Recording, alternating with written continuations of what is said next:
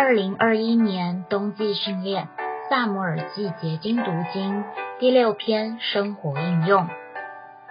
从《萨姆尔记上》十六章开始，我们看见大卫顾到神的居所，并从中学习生命的功课。在看到大卫犯错后，神对他的审判，以及其悔改后，神对他的怜悯。借着圣经中记载大卫的历史，我们如何引以为戒，又如何成为合乎神心意的人呢？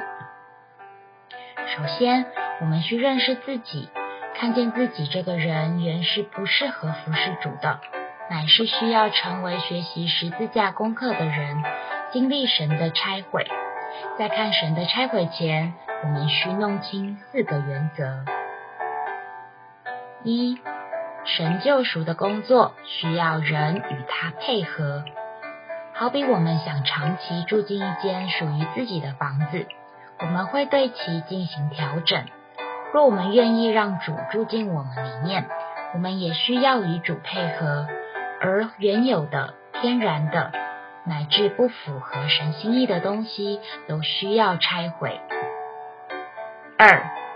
属灵的事需经历死与复活，因着死，我们才能复活。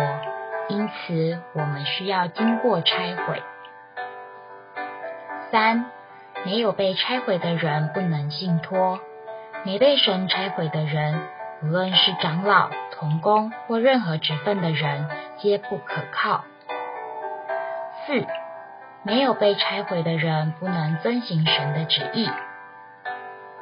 没有被拆毁的人无法照着神的旨意而行，因此无论我们多么谨慎，主都会容许我们失败，好铺路我们，进一步让我们学习谦卑，最终让我们领悟一切的侍奉都该是神发起的，出于神的，即使遇到为难，我们仍会向主献上敬拜，继续往前，出于神的。